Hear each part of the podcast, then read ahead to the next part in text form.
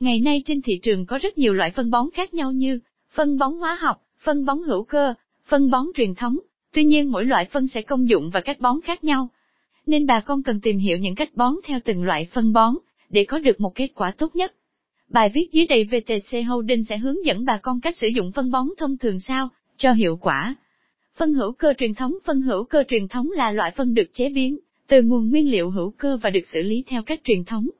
Nguồn nguyên liệu có thể những chất thải của vật nuôi gia súc và gia cầm, là những phế phẩm trọng nông nghiệp, là phân xanh bèo hoa dâu, thân của các loại cây họ đậu.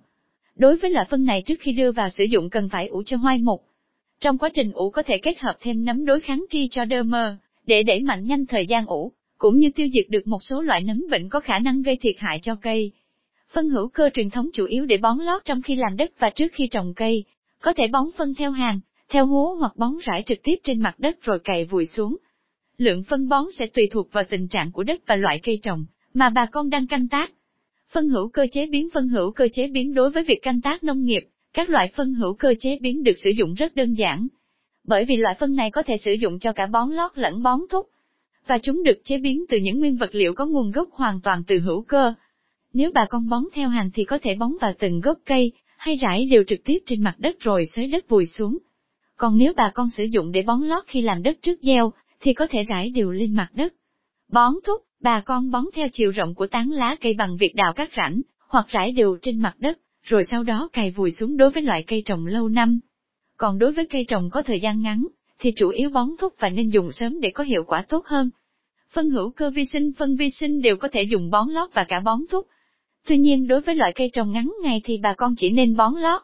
Cách bón lót, cách bón sẽ giống như bón phân hữu cơ chế biến. Bà con có thể rải đều trên mặt đất sau đó, cày vùi hoặc bón trực tiếp theo hàng vào gốc cây đều được. Nếu bón theo hàng vào gốc cây thì cần rải một lớp đất mỏng trực tiếp trên.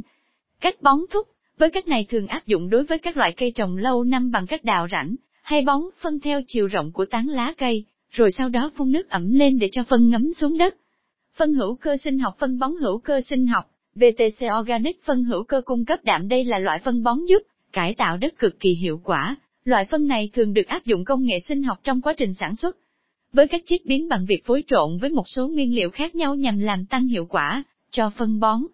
Phân bón hữu cơ sinh học áp dụng được cho cả bón lót và bón thúc. Có thể dùng bón vào gốc hay phun trực tiếp lên lá.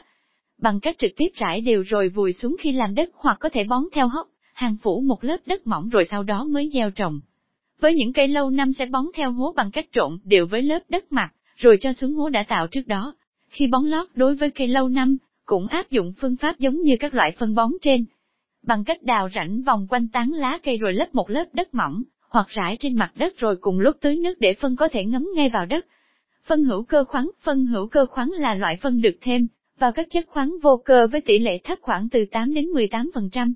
Bởi nó có hàm lượng vô cơ cao nên chúng thường được dùng để bón thúc. Ngoài ra, cách bón, phân hữu cơ khoáng, cũng giống như phân hữu cơ sinh học là bón vòng quanh tán với loại cây lâu năm, theo hàng hoặc theo hốc đối với cây ngắn ngày. Phân hóa học Phân hóa học do phân kali và phân đạm có tỷ lệ dinh dưỡng cao, nhanh hòa tan và hiệu quả nên dùng để bón thuốc là chính. Phân đạm, kali cũng có thể sử dụng để bỏ lót nhưng chỉ bón với lượng nhỏ. Phân lân thường khó hòa tan, bà con nên dùng để bón lót, cho phân có thời gian hòa tan được.